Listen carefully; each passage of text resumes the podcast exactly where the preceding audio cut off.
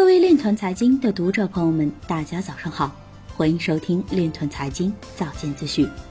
今天是二零一九年十月十日，星期四，农历亥年九月十二。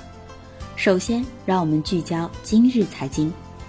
瑞士央行和瑞士证券交易所探讨利用央行数字货币进行交易结算。越南公司与台湾地区大学合作开发区块链普通话学习平台。银江股份表示，公司在2017年以自有资金投资了易邦股份六千万元。广电运通表示，公司有数字货币相关技术储备，将积极关注政策并研究相关技术应用。以太坊基金会向联合国儿童基金会捐赠加密货币。亚太金融科技区块链市值到2027年将达到35.95亿美元。Libra 协会正在考虑对 KYC 法规采取阶梯式方法。Biget 推出合约大数据，每日播报关键数据，助投资者判断行情。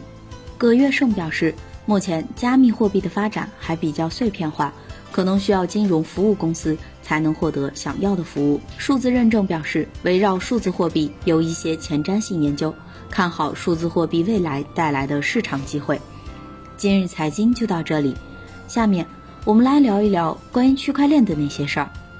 据北京商报报道，针对区块链服务平台上线借贷产品是否合规，中国金融衍生品投资研究院院长王红英在接受采访时表示。